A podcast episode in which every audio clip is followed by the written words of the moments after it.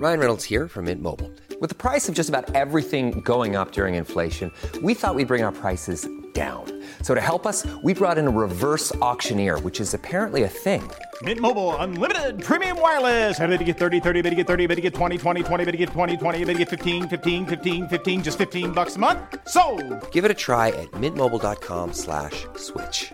$45 upfront for three months plus taxes and fees. Promo rate for new customers for limited time. Unlimited more than 40 gigabytes per month. Slows. Full terms at mintmobile.com.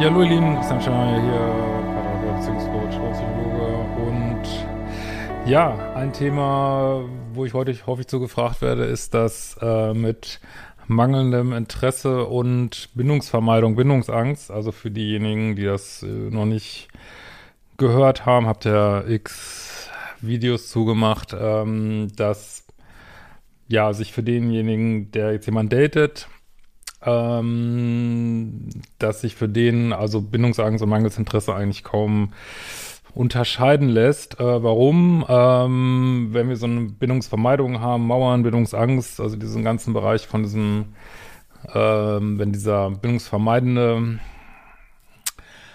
Beziehungsstil aktiv ist, sagen wir mal, dann wird dieses ganze ähm, Kontakt Bindungsprogramm wird runtergefahren, so, ne? Also wir haben ja so ein biologisches Programm in uns. Äh, wir sind Herdentiere, wir kommen völlig hilflos auf die Welt und so weiter äh, für, für Bindung und ähm, ja, es hat eben auch eine starke biologische, also was heißt eine starke, also es ist biologisch verankert auch und äh, das wird eben hochgefahren und runtergefahren, je nachdem. Und äh, wenn ich halt gerade in so einem oder auch dauerhaft in so einem bindungsvermeidenden Stil unterwegs bin, dann fahre ich mein System runter. Wie fühlt sich das an? Wie mangelndes Interesse so, ne? Weil man fühlt es einfach nicht richtig, ist nicht richtig verliebt.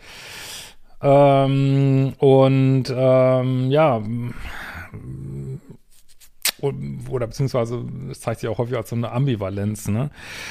Jetzt werdet ihr vielleicht sagen, ja, aber am Anfang war mein Bindungsängstler äh, komplett verliebt. Ja, ja, weil da noch keine Bindungsthemen, es dauert ja immer 100 Tage, 200 Tage, sage ich immer, äh, bis diese Themen überhaupt so richtig aktiv werden. Und ähm, ja, natürlich kann dann davor jemand auch verliebt sein und bis dann läuft's ja auch, aber läuft halt eben nicht mehr, wenn man eben nicht mehr so verliebt ist und diesen Übergang nicht hinkriegt in eine ruhige, normale, was heißt normal? Normal gibt's ja scheinbar nicht, aber eine ruhige, sichere Beziehung, dann treten halt äh, diese Probleme auf. Aber wie sieht das denn für denjenigen aus, der das empfindet? Also wenn ich jetzt selber denke, ich hätte ein Thema Entbindungsangst, ähm, kann ich das dann unterscheiden, ob ich jetzt mangelndes Interesse habe oder äh, ob ich gerade so bindungsvermeidend unterwegs bin. Und das ist äh, schwierig, aber es ist übrigens genauso schwierig wie bei Verlustangst, weil bei Verlustangst fährt dein Bindungssystem hoch. Das heißt, du findest die Leute interessanter,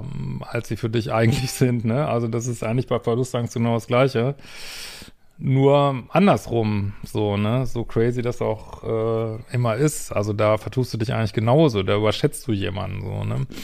Und bei Bindungsvermeidung unterschätzt du jemanden, ne. Ja, wie kann man es unterscheiden? Also erstmal natürlich kannst du gucken, habe ich da ein Muster, dass ich zum Beispiel immer nach 100 Tagen, 200 Tagen das Interesse verliere. Spricht einiges dafür, dass es eben nicht nur einfach mangels Interesse war, sondern eher Bindungsvermeidung so. Du kannst auch gucken, wen date ich da jetzt? Ist das eigentlich mein Beuteschema? Ist das eigentlich äh, nettes Mittel, netter Typ? Äh, passt das eigentlich? Sind wir eigentlich kompatibel? Äh, Finde ich sie eigentlich hot? Und was weiß ich.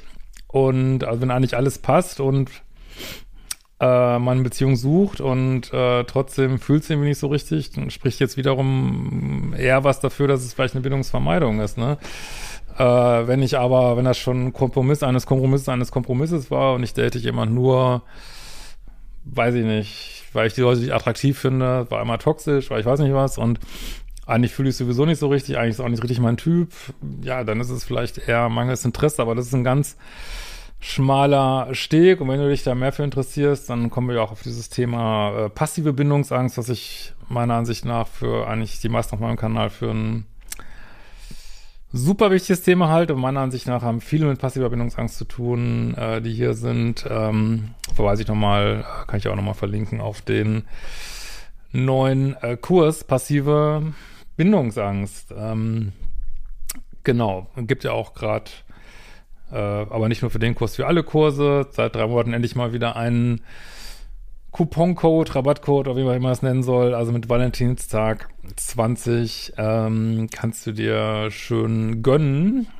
Also bis zum Valentinstag meine Kurse mit dem, mit dem entsprechenden Code einfach in der Kaufabwicklung angeben. Dann äh, lobt das Ganze. Viel Spaß damit und wir sehen uns bald wieder.